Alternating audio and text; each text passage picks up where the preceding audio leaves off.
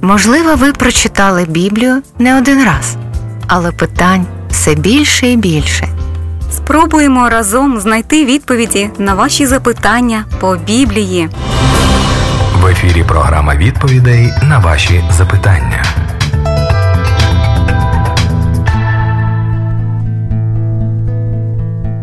Розпочинається програма запитання і відповіді в студії Олексій Волченко. Доброго дня, Олексій Анатолійовичу. Доброго дня. Розпочнемо з повідомлень, які нам надійшли від наших слухачів. Нам написала Віра. Я ходила до католицької церкви, потім перейшла до іншої з певних причин. Е, священник сказав, що не можна ходити до іншої церкви, крім цієї. А в мене є бажання навіщати першу церкву. Але тут мені кажуть, що так не можна, і що в такому разі мене цією церквою не поховають. Чи нормально це ставити людей в такі рамки, пише Віра? Дякую за запитання. Ні, я думаю, що це дуже ненормально. Це неправильно. Давайте побачимо, що нам Слово Боже каже. 1 Коринфянам 1.10. Павел писал, «Умоляю вас, братья, именем Господа нашего Иисуса Христа, чтобы вы все говорили одно, и не было между вами разделений, но чтобы вы соединены были в одном духе и в одних мыслях. Ибо от домашних хлойных сделалось мне известным, что между вами есть споры. И я разумею, что один у вас говорит, я Павлов, я Аполосов, я Кифин, ну или можно добавить, я католик, я православный, я протестант. И Павел говорит, разве разделился Христос? Итак, Христос не разделился. Все христианские церкви – это одна церковь, это одно тело Христово, это одно тело. И поэтому, как Римлянам 5, 7 написано, «Посему принимайте друг друга, как и Христос принял вас в славу Божью». То есть мы все дети Божьи. Если мы приняли Духа Божьего, если мы приняли веру Иисуса Христа, то написано Ефесянам 1.13, что мы запечатлены обетованным Святым Духом. Одним Духом – это один Дух. И один Дух Христовый находится у католиков, у православных и у протестантов. Один Дух Христовый. Один. Потому что Дух один. Давайте еще прочитаем Ефесянам 4 глава. Павел пишет, Итак, я, узник Господи, умоляю вас поступать достойно звания, в которое вы призваны. Умоляет Павел. И как же поступать достойно? И дальше он пишет. Со всяким смиренным мудрием и кротостью, и долготерпением, снисходя друг к другу с любовью, стараясь сохранить единство Духа в союзе мира, одно тело и один Дух, и как вы призваны к одной надежде вашего звания. Один Господь, одна вера, одно крещение. И один Бог, Отец всех, который над всеми, через всех и во всех нас. То есть Бог во всех нас. И одна вера, и одно крещение. И поэтому надо всем верующим в Иисуса Христа снисходить друг к другу с любовью снисходить со смиренномудрием, кротостью и долготерпением снисходить друг к другу и стараться сохранить единство, единство, и чтобы мы жили в мире. Вот что значит поступать достойно, это стараться сохранять единство между верующими. Поэтому мы должны это очень хорошо понимать, что мы запечатлены одним Духом Божьим – во всех конфессиях один и тот же Дух Божий. Поэтому все верующие в Иисуса Христа являются братьями друг другу через Духа Святого, через Духа Христова. А Христос заповедал нам любить братьев. 1 Иоанна 4 глава. Возлюбленные, будем любить друг друга. То есть это относится не, в, не касается в одной церкви, но так как мы все одна церковь, будь то католики, протестанты, э, православные, мы все одна церковь. И Павел Иоанн пишет, что возлюбленные будем любить друг друга, потому что любовь от Бога. И всякий любящий рожден от Бога и знает Бога. И кто не любит, тот не познал Бога, потому что Бог есть любовь.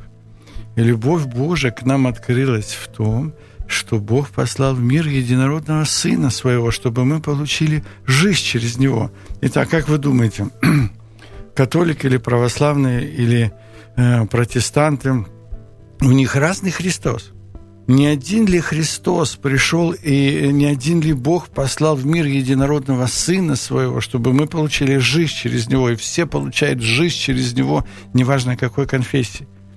Том любовь, что не мы возлюбили Бога, но Он возлюбил нас и послал Сына Своего в умилостивление за грехи наши. Возлюбленный, и если так возлюбил нас Бог, то и мы должны любить друг друга – Бога никто никогда не видел. Но если мы любим друг друга, то тогда Бог в нас пребывает, если мы любим друг друга. А если не любим? Понимаем, в чем дело? То есть это очень, это очень важно. 1 Иоанна 4.20 дальше написано. Кто говорит, я люблю Бога, а брата своего ненавидит, тот лжец. Ибо не любящий брата своего, которого видит, как может любить Бога, которого не видит. И мы имеем от него такую заповедь, чтобы любящий Бога любил и брата своего. Это заповедь, но это заповедь Божья. Поэтому давайте э, подчиняться Слову Божьему и стараться любить э, друг друга, стараться прощать, принимать со всяким долготерпением. Да, у всех разные обряды, да, у всех разные, э, разные прославления, да, у всех какие-то разные особенности – но это же не значит, что э, разный Бог или разный Дух э, или разное крещение. Нет. То есть идет речь о том, что у нас один Бог. И Бог заповедал нам это им, иметь любовь между собой. Филиппийцам 2 глава написано, Павел пишет, «Итак, если есть какое утешение во Христе, если есть какая-то рада любви, если есть какое общение духа, или есть какое милосердие и сострадательность, то дополните мою радость. Имейте одни мысли, имейте ту же любовь, будьте единодушны, единомысленны.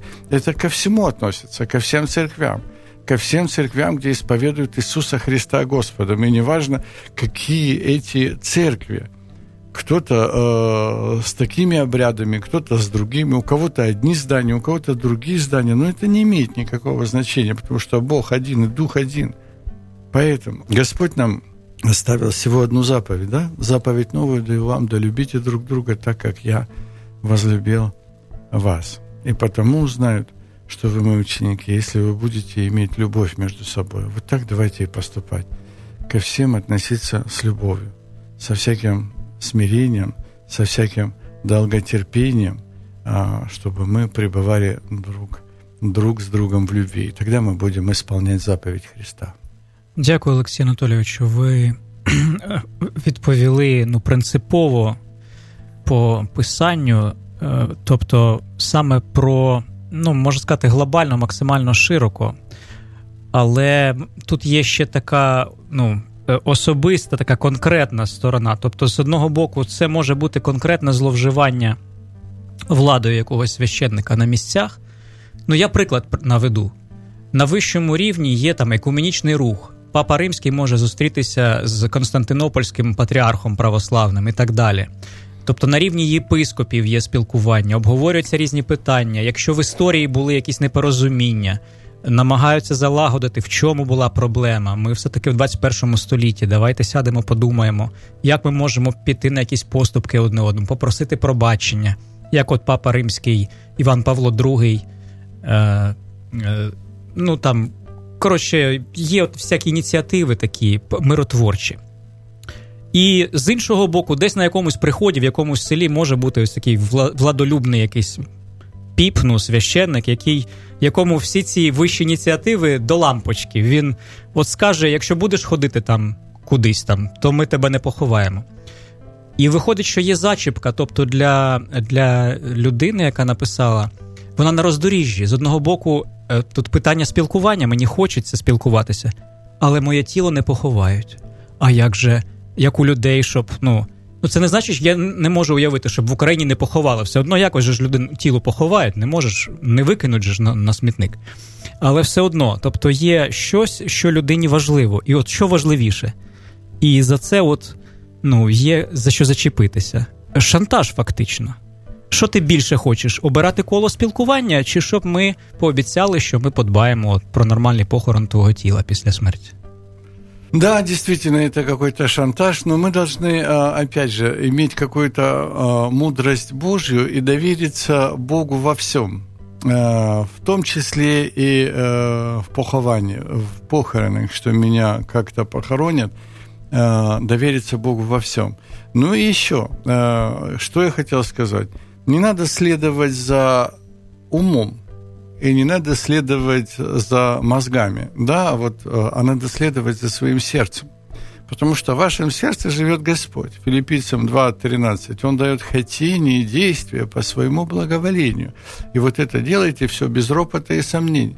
То есть, если ваше сердце прикипело, допустим, к этой церкви, ходите в эту церковь, где вам уютно, где вам добро, где есть Дух Святой, где вас утешают, где принимают, где обнимают и где помогают. То есть идите за своим сердцем.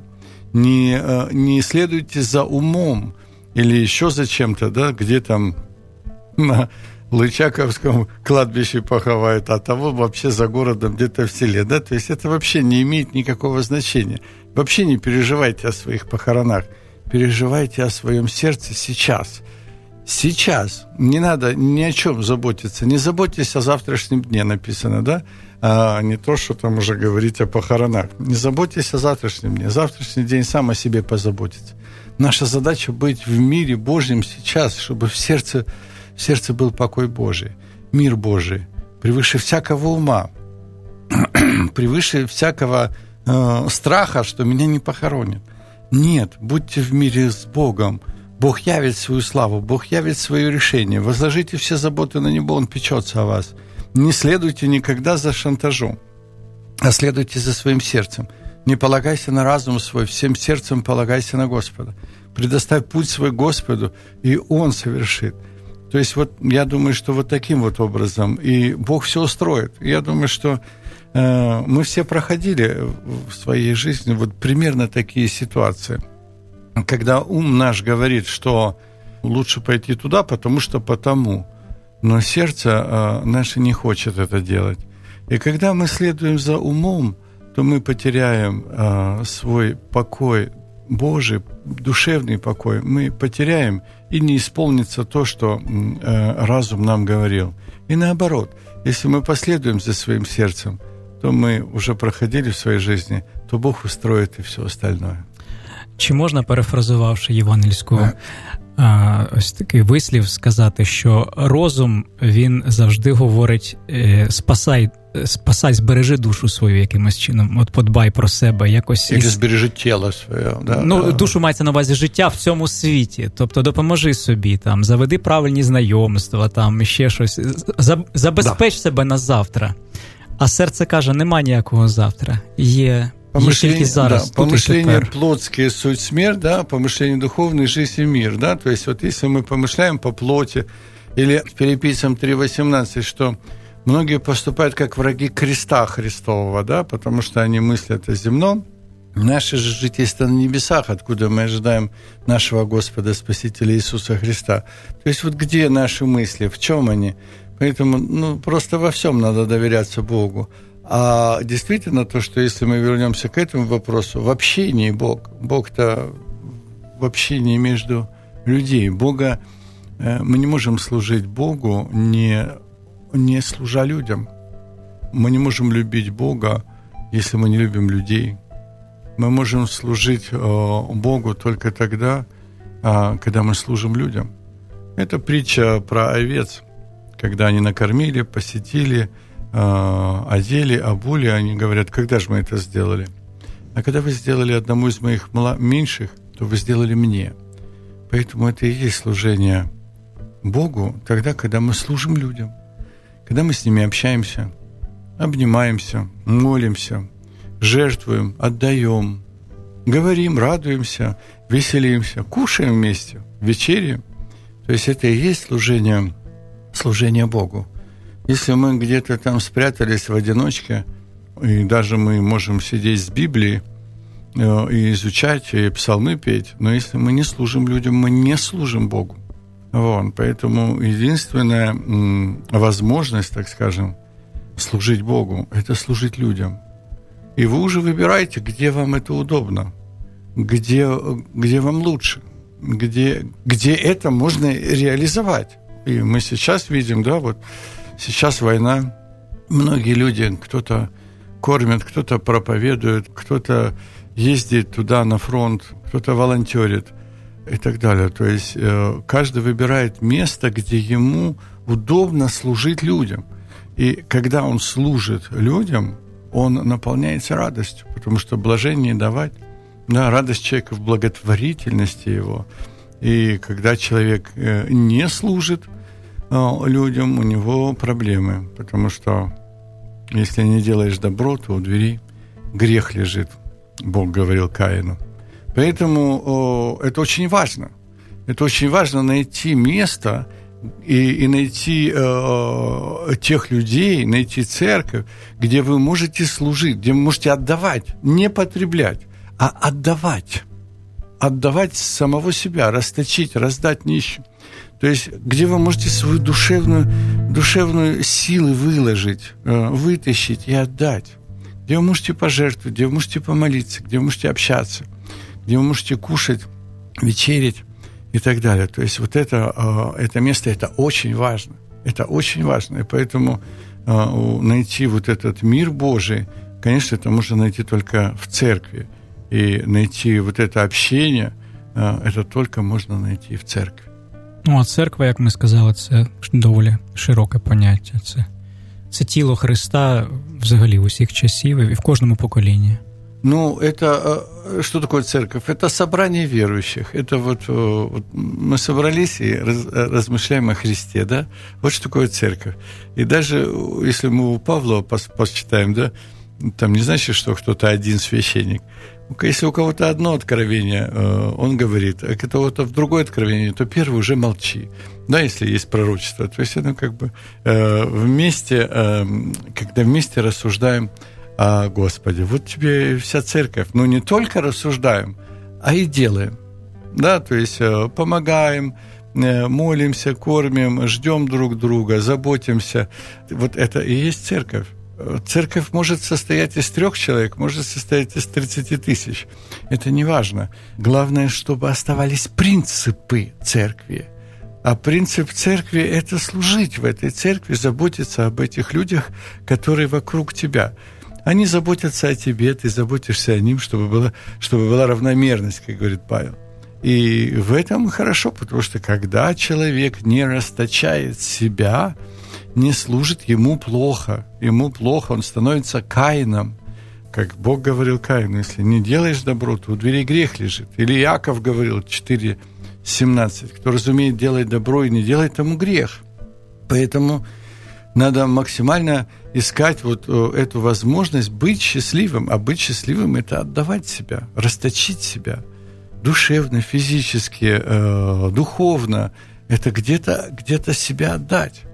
И в этом счастье человека, и в этом Бог.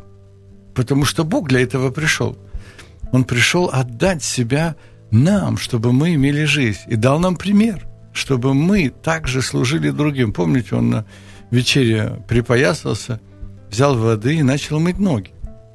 И он говорит, вы называете меня Господом и Учителем. Верно, так, я Господь и Учитель.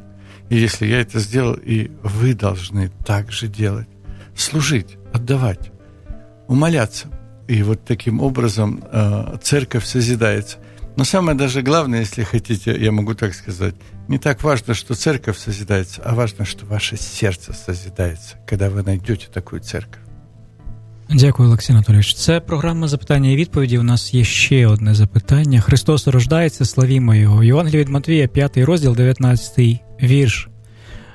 Тема Ісус і Старий Заповіт. Тут написано: не думайте, що я прийшов порушити, тобто переступити, відступити, зламати, зруйнувати, перервати, не порушити, а виконати. Як ви розумієте цей вірш? Дякую. Спасибо большое за вопрос. Ну, давайте чуть ниже, чуть выше. Ибо истинно говорю вам, доколе не придет небо и земля, ни одна йота или ни одна черта не придет из закона, пока не исполнится все. Итак, вывод, да? Кто нарушит одну из заповедей, и получается логично, так как 18 стих говорит о законе. Итак, кто нарушит одну из заповедей сих малейших, то бишь заповедь закона, и научит так людей – тот малейшим наречется в Царстве Небесном. А кто сотворит и научит, тот великим наречется в Царстве Небесном. То есть тут можно так понять, что тот, кто нарушает закон хоть в чем-то, одну из заповедей всех малейших, йота, да, или йота, или ни одна черта не придет из закона, да, то есть если кто-то нарушает закон, то тот виновен перед законом. Согрешивший в чем-то, согрешил во всем, написано у Якова. Поэтому, кто нарушает закон, тот малейший. Почему малейший? Сложно объяснить. Давайте 20 стих, он объясняет. «Ибо говорю вам, если праведность ваша не превзойдет праведности книжников и фарисеев, то вы не войдете в царство». То есть малейший не войдет в царство. Почему написано «малейший»? Потому что это послание Матфеев, оно все-таки было написано к евреям, и евреи вообще-то думали, что они уже спасены.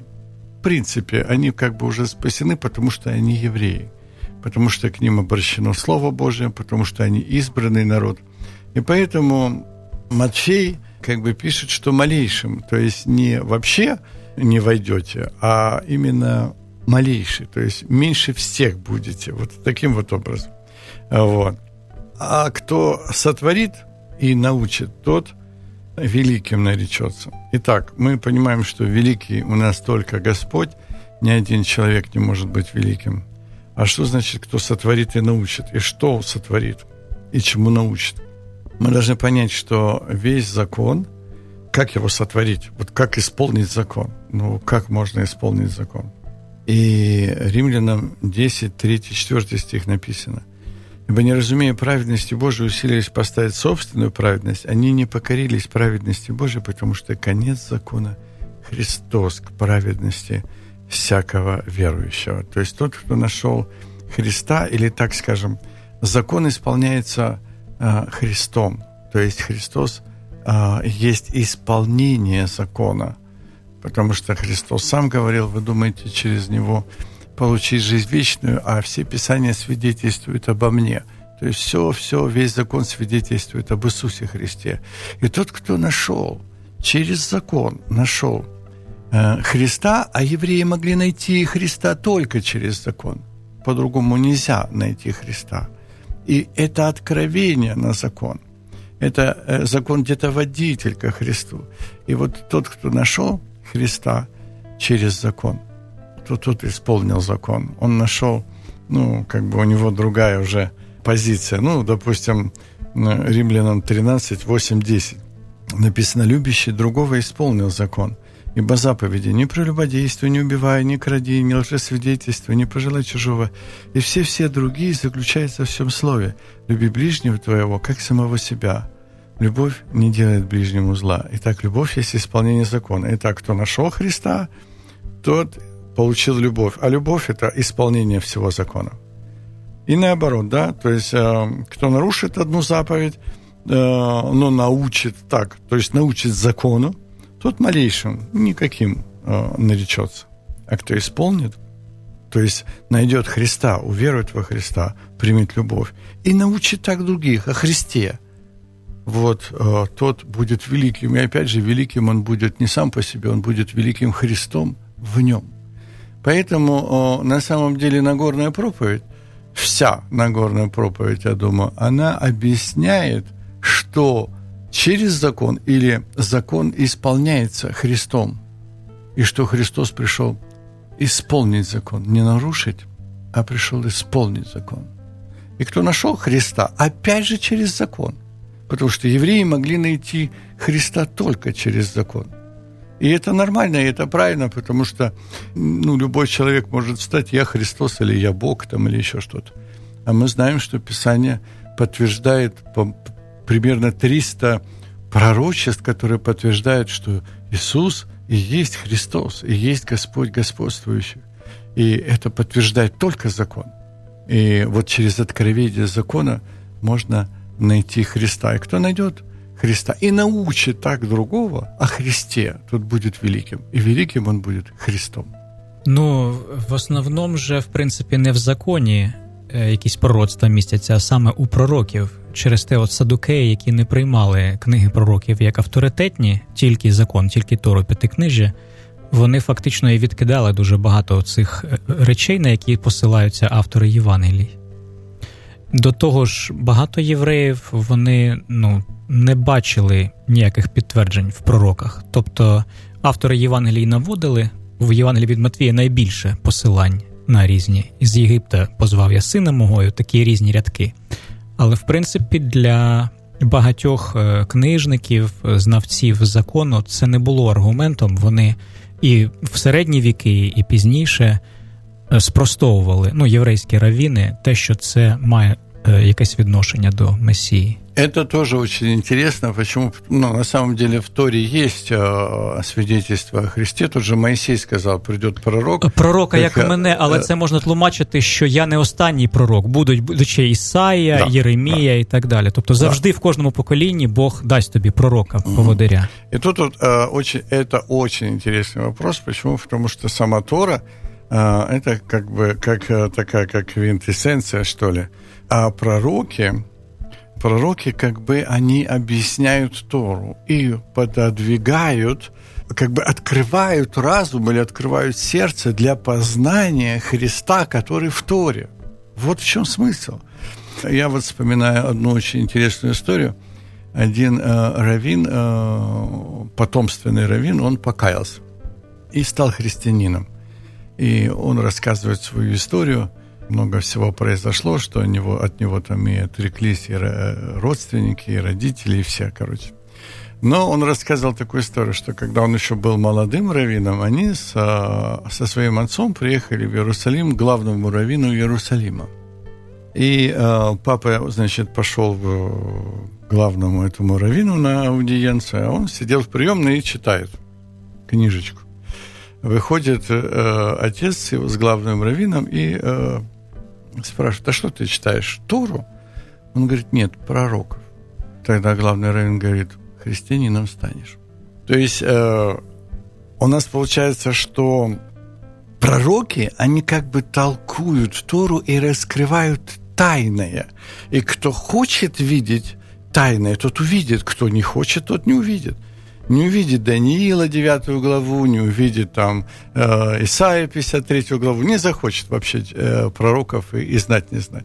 Поэтому они э, ортодоксы, которые не хотят в сердце своем принять Господа, или Господь держит до определенного времени, пока не войдет полное число язычников. Поэтому они не хотят принимать пророков, потому что без пророков Тора закрыта. Именно пророки раскрывают Тору. Точно так же, как и у нас, если хотите. Эта же схема может быть одна. Вот у нас есть четыре Евангелия. Матфея, Марка, Луки и Иоанна. Это есть четыре Евангелия. А у нас есть пророки, можно так сказать. Это там Иоанна, Петра, Павла, вот эти э, комментарии, можем так сказать, или толкования к евангелистам. Э, это примерно та же схема. Есть Тора, Пятикнижие, и э, пророки, которые толкуют Тору и раскрывают тайное. Тайное, э, то, которое проникает в сердце. Точно так же и у нас.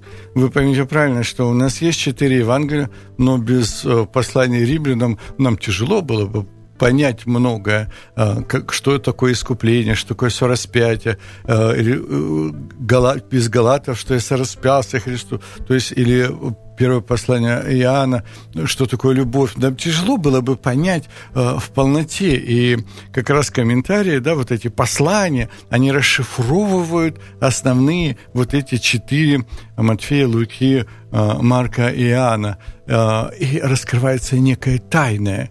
Точно так же и в Ветхом Завете. Тора, да, она есть, но пророки распечатывают Тору. Просто тут зависит больше от сердца. Если человек э, расположен э, не принимать и отказывается принимать. Он никогда не примет и найдет тысячу аргументов э, отказаться от этого. И наоборот, если человек расположен понять истину, то Господь ему откроет. З приводу чотирьох Євангелій цікавий погляд, що послання апостолів в якомусь сенсі є тлумаченням і розшифровкою, розкриттям смислів Євангелій. От, наприклад, ми сьогодні процитували з Євангелія від Матвія, що кажу ж вам, що доки неба і земля не не пройдуть, не закінчаться, жодна риска там чи крапка в законі не пройде. А от, наприклад, уже в Євангелії від Луки по-іншому звучить ця фраза. Кажу ж вам, говорить Ісус, що неба і земля пройдуть, а мої слова оці, тобто про його проповідь Євангелія, не пройде. Ми бачимо тут різницю, і хтось скаже: ну, в принципі, невідомо. Ісус щось таке говорив, один подав це так, а другий подав це інакше. У Матвія свої ну, свої резони. Треба розуміти, до кого він писав, які цілі ставив перед собою. У Луки зовсім інші цілі інша аудиторія. І виходить так, от е, що самі Євангелія це певні варіації за мотивами Ісус і те, чого він навчав.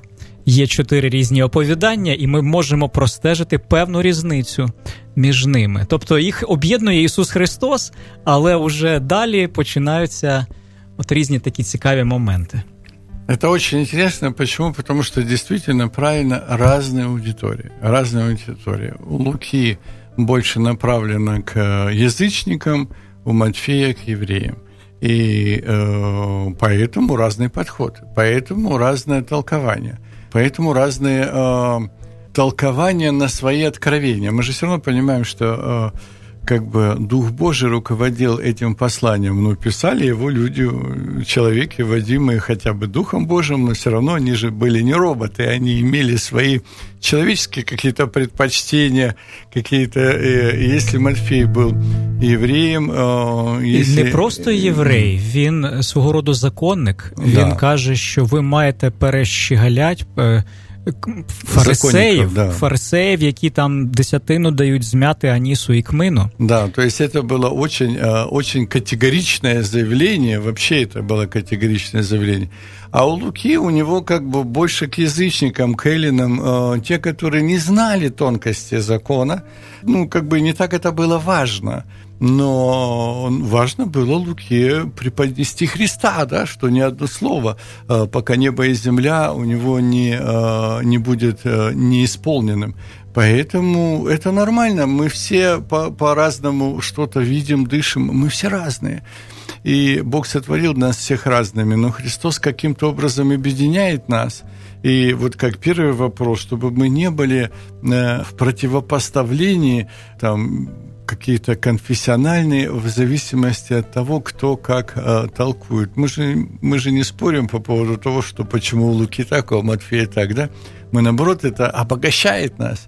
И каждая конфессия могла бы, если бы мы не э, конфликтовали, мы бы были богаты, богаты тем опытом, который есть у каждой конфессии. Если бы мы принимали, а не отвергали это, мы были бы настолько богаты, как вот богатое Евангелие. Чем?